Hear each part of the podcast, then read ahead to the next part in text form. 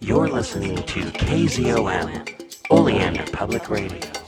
Section 23 The Reader's Corner A Meeting Place for Readers of Astounding Stories, Part 2.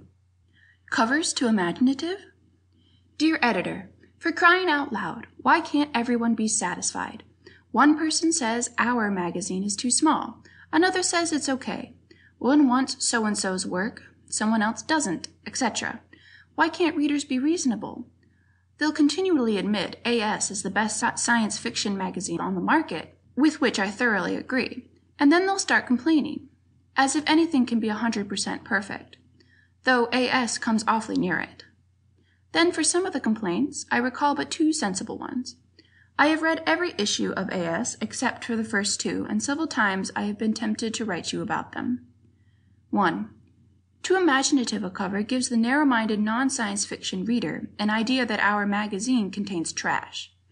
I refer to such covers as those on August, September, October 1930 issues, and in the March, April, and especially May 1931 issues.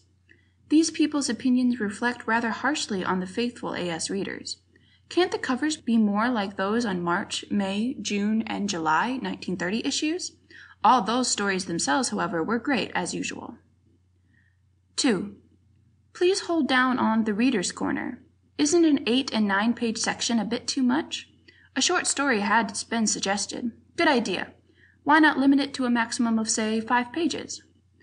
I shall not complain of any of the stories because I realize that others probably enjoyed what very few I may not have. I must, however, say that Ray Cummings's Brigands of the Moon holds first place in my opinion. It was great. Please keep up the excellent work. Meredith L. Evans, 4001 Cedar Lane, Drexel Hill, Pennsylvania. Evenly Divided. Dear Editor, Although I missed the first few issues of Astounding Stories due to the fact that I was not aware of its publication, I have become a regular reader. In glancing through your Reader's Corner, I became aware of the fact that most of the letters therein praise Astounding Stories to the skies and put it far ahead of any other science fiction magazine. I will not go so far, as it is my belief that most magazines of this type are on the same level. In fact, it seems absurd to me to state otherwise, as the authors who write for you one month publish stories in another magazine the next month. Of course, these authors put out, once in a while, stories that are much better than their usual offering, but taken over a fairly long period of time, these periodic occurrences will be about evenly divided amongst various magazines. I have the conceit to believe that I know what I am talking about, as my observations are based on five years of science fiction reading. Of course, while I believe that there are other magazines equally as good, Astounding Stories is certainly not inferior to any. There is always room for science fiction magazine of the same caliber as Astounding Stories, but unfortunately for the public, there are too few of them. James M. Kennedy, Ithaca, New York. Machine or Beast? Dear Editor, having read about every issue of Astounding Stories to date, I have decided that it is the best of the three science fiction magazines that I have read. The best story that you have published yet, in my opinion, is Brigands of the Moon by Ray Cummings. Sewell Peaslee Wright and Victor Rousseau are also very good writers. The only two stories that I did not like were Murder Madness and Earth the Marauder. The former belonged in a detective magazine, and the latter in the wastebasket. It was too far fetched for even my imagination. Now, a word about your cover illustrations. The first issue that I bought convinced me that your artist was a genius, but my opinion of him is steadily decreasing.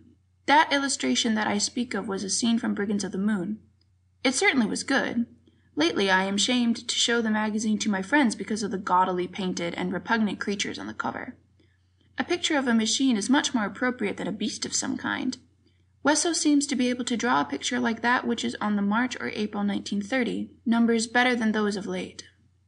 I would like to communicate with the science fiction readers about my age, which is 15. I will answer any or all letters that are written to me. William D. Crocker, Ashfield, Massachusetts. Expert Opinion Dear Editor, May I express my pleasure and gratification in your worthy magazine? I read two other science fiction publications besides yours but Astounding Stories is by far their superior, especially as there is a human interest to your stories that is sadly lacking in the others. They also contain too much technical detail. Your magazine is just right. The paper is easy on the eyes and the type is distinct and doesn't blur or tire the eyes. The color illustrations leave nothing to be desired. The edges, size, number of pages, etc., are of no concern to me. I have read every issue of Astounding Stories since it was published, and can find no fault with it whatever. If those soreheads who howl incessantly about the minor details would only try to get out a paper of their own, they would soon see what a wonderful work you were doing. The May 1931 issue, which I have just finished, is really the best collection of science fiction stories I have read in many a day, and I have read quite a bit. I wish you every success in the world. C. P. Binsford, M.D., of 604 Pearl Street, Huntsville, Alabama. A Satirical Drama, Complete. Dear Editor, one act play of the future. Time traveler from the 20th century. So this is the year 24,000 AD. Sulsu Du 9. Yes, visitor from the past. Time traveler. Say, Sulsul D9, has Astounding Stories brought out a quarterly yet? Sulsul D9. No, man from long ago, but it looks like we will have one within the next five years. Forrest J. Ackerman, 530 Staples Avenue, San Francisco, California. An Employment Non Solution. Dear Editor, Owing to the fact that I have been a constant reader of Astounding Stories since the first day it appeared on the newsstands, I think that it is about time for me to drop a few lines to you to show my appreciation for the many, many good stories that you have given the readers of science fiction in the pages of your magazine. I agree very strongly with Mr. Sager of Bessemer, Alabama, about the paper in the book. If the stories are interesting, why in the name of the seven kinds of Hades should anyone worry about the kind of paper as long as the print is readable? What is that old saying about the best articles not being always in the best wrap parcels? I am here to say that Astounding Stories is the best of its kind. What I have to say now is by no means a criticism. I am merely asking for an explanation. I have no regards for those people who are continually looking for flaws to peck about in various stories. In the May 1931 issue, my choice of all the fine stories was Dark Moon. That was a super story, and I enjoyed it from start to finish, even the third or fourth time I read it. If a story is worth reading once, it is worth reading several times, is my belief. But now comes the question Will some other kind reader endeavor to explain it to me? How could the intrepid explorers of Dark Moon see the light of Earth and other planets if the light from the Dark Moon could not pass the gaseous formation to Earth, etc.? And how could the dark moon receive the light that it did? Mr. Diffin did not explain that. Perhaps he intends to do so in a sequel. Who knows? One main fault I find with Astounding Stories is that it is not published twice a month, if not oftener. Wait, would that not be a plan to help out unemployment? It would put more men to work, and I am sure that all of us readers could scrape up 20 cents more a month for this wonderful magazine. How about it? But this, I think, would increase unemployment. I would like to hear from some of the readers in the near future. Best wishes for the continued prosperity of the magazine. Kristen G. Davis, 531 South Millard, Chicago, Illinois. Doggone if he didn't. Dear Editor, The stories being the most important part of the magazine come first. Dark Moon by Charles W. Diffin is the best novelette you have yet published, and that's saying a lot for it, isn't it? Next comes The Exile of Time by Ray Cummings. Another impossible time traveling story, but nevertheless interesting. Welcome to Astounding Stories, Mr. Schachner and Mr. Zagat. Your story, The Death Cloud, was great. I hope you'll favor us with another story soon. And if here isn't Captain Meek, with another Dr. Bird story. Captain Meek, if you stop writing them, I'll never read another of your marvelous stories. The moon turned green, and I'll be gone if Hal K. Wells didn't go and write a nice little story telling us all about it. That was nice of you, Mr. Wells. I enjoyed it very, very much. Now let's take a look at the cover. Mr. Wesso, you certainly have a marvelous imagination. You are an excellent cover artist. It isn't everyone that can illustrate science fiction stories. I do wish that you will illustrate science fiction stories only, as that is where you are at your best. Almost any artist can illustrate detective story magazines, so don't waste your talent on them. Ha! Here we are at the In in the Next Issue page. Hurrah, hurrah! Arthur J. Burks is back again. Can't you manage to get next month's issue out a little earlier, Mr. Bates? R. F. Starzl's also back again. And there's another story by Charles W. Diffin. Isn't this a grand old world? I will close with this suggestion. Let's have more illustrations. At least two for each installment of the serials and two for each long novelette. Make the extra illustrations full page ones. Jack Darrow. 4225 North Spaulding Avenue, Chicago, Illinois. And amusing. Dear Editor, I have just finished the May issue of AS, and I want to tell you that Dark Moon by Charles W. Diffin was fine. Let's have more stories like that. Your The Reader's Corner sure is interesting and amusing. I like to read letters from readers. A bouquet. AS is a really fine magazine. I think it is one of the best of its kind. Of course, it can be improved, but what can't? There's no sense in criticizing a magazine as some readers do. I think if the editor could make his magazine any better, he would do it without hesitation. Charles Strata, 503 Olive Street, Kansas City, Montana. Cummings and Wagner. Dear Editor, Astounding Stories is, in my estimation, the best magazine on the market. Words are feeble when an accurate description of the pleasure that I receive from every issue of Astounding Stories is needed. However, I will say that next to my extreme appreciation of classical music, I rate Astounding Stories as being the best outlet of my emotions. As in the music of the great German composer Richard Wagner, whom I rate as the greatest of all composers, so do I find an outlet of my emotions by reading a novelette by Cummings, Vincent, Leinster, and many other of your excellent authors. For example, I shall take the overture to the Flying Dutchman. In the beginning of this overture we hear the opening call played by the trombones with string section accompanying this principal motive with wild crescendo. This excites the brain so that a taste of supreme motives is like an appetizer at dinner. So taking the novel Ray Cummings entitled Beyond the Vanishing Point, we find that in the opening paragraphs there is also an appetizer to the rest of the story which is to follow. Now returning to our Flying Dutchman overture, we find that after the introduction by the wild calls, by the trombones and the string accompaniment, we gradually drift into somewhat pensive mood. So in the story, for the next few pages, we find more or less quiet reading. Gradually, however, this quiet mood in the music gives way to rolls on the kettle drums, announcing a grand climax. Finally, the music becomes wilder and wilder until at last the storm breaks, and we actually picture this ghost ship riding over the waves in a terrific storm. Lightning flashes, thunder roars, huge waves sweep over the deck of the ship as we see the Dutchman at the wheel laughing out his defiance and diabolical fury.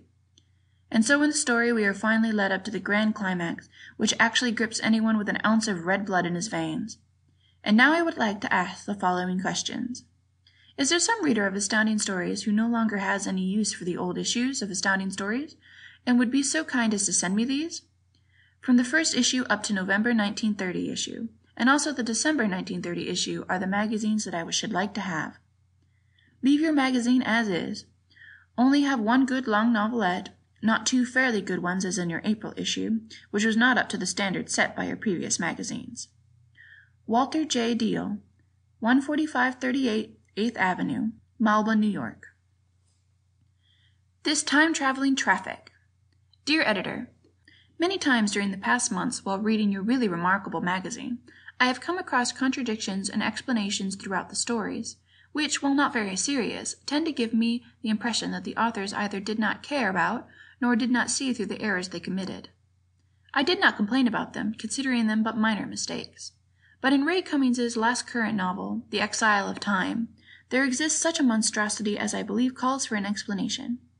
Mr. Cummings's story, you know, centers around his time traveling machine. If such a thing were possible, would it not be reasonable to believe that a holder of the secret of time traveling could go back into the past and prevent some catastrophe or tragedy as his historical knowledge of the event would make possible? According to this theory, then, a person could go back into the past and divert the hand of Wilkes Booth on April 15, 1865, about to assassinate Lincoln. But this shows its own impossibilities, that of two contradicting absolute truths for the world to believe. Likewise, a person could travel into the future, learn of his own death, go back into his own time, and take measures to prevent it. In the same way, this could not be, but Mr. Cummings explains that these things are impossible. I do not mean to be critical, but it would lend much more interest to the story if the authors would be a bit more careful. Robert W. Conrad, Rush City, Minnesota. Tripe? Dear Editor, in the short time your magazine has been out, it has already established itself as the best in its field. I got a real kick out of most of your stories. In the May issue, two yarns are outstanding Charles W. Diffin's splendid Dark Moon, and Nat Schachner and Arthur L. Zagat's especially fine The Death Cloud. These two are as thrilling of stories as I have ever read. Mr. Diffin I have read before and always enjoy, but Messrs. Schachner and Zagat are new to me. I am looking forward to seeing more of their stuff. But what has happened to Cummings? He used to be aces up, but now comes this tripe of his called The Exile of Time, especially the current installment with the long-winded rot about mysticism and theosophy and the Lord knows what. Where was the editor when this blew in? Surely there are plenty of Swami sheets for that truck. It has no place in Astounding Stories. Give us more Diffin, Leinster, Schachner, Zagat, and Rousseau, and you'll keep us all satisfied. D.K. Standish Arms, Brooklyn, New York.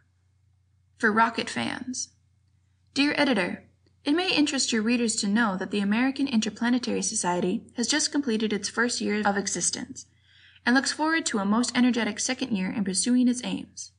The Society has practically completed the first lap of its research on the possibilities and limitations of the rocket, and intends to continue this research for another year before publishing a complete report, which shall be the first extensive survey of the rocket in English. We plan also to extend the size and scope of our monthly bulletin to make it of a real magazine that shall publish all of the news, both of America and abroad, dealing with developments in astronautics and rocketry. It will also contain the reports of the Society's members on the rocket, as well as an interesting general articles on the various phases of interplanetary travel. Plans are also maturing for a campaign of mutual experimentation on the rocket, which we shall be ready to carry out before the end of the year. The Society is also completing plans for the formation of an international interplanetary commission, which shall coordinate the work of the national science societies and plan to solve the problems of astronautics on a worldwide basis. While the growth of the Society during the past year was very promising, we hope to extend during this year the scope and field of our activities and membership. We have members now in 36 states, in Canada, Mexico, France, and Russia. To your readers, we offer our active and associate memberships, giving to lovers of science fiction a chance to assist in the bringing to realization the dream of all interplanetary travel. Information about the Society and the classes of membership can be attained by writing to the Secretary at the address below. Nathan Schachner, SEC American Interplanetary Society, 113 West 42nd Street, New York City. The Reader's Corner. All readers are extended a sincere and cordial invitation to come over in the Reader's Corner and join in our monthly discussion of stories, authors, scientific principles, and possibilities. Everything that's of common interest in connection with our astounding stories. Although from time to time the editor may make a comment or so, this is a department primarily for readers, and we want to make full use of it. Likes, dislikes, criticisms, explanations, roses, brickbats, suggestions, everything's welcome here. So come over in the Reader's Corner and discuss it with all of us. The Editor. End of the Reader's Corner, a meeting place for readers of astounding stories. Part 2. End of section 23. End of Astounding Stories 19, July 1931, by Ray Cummings.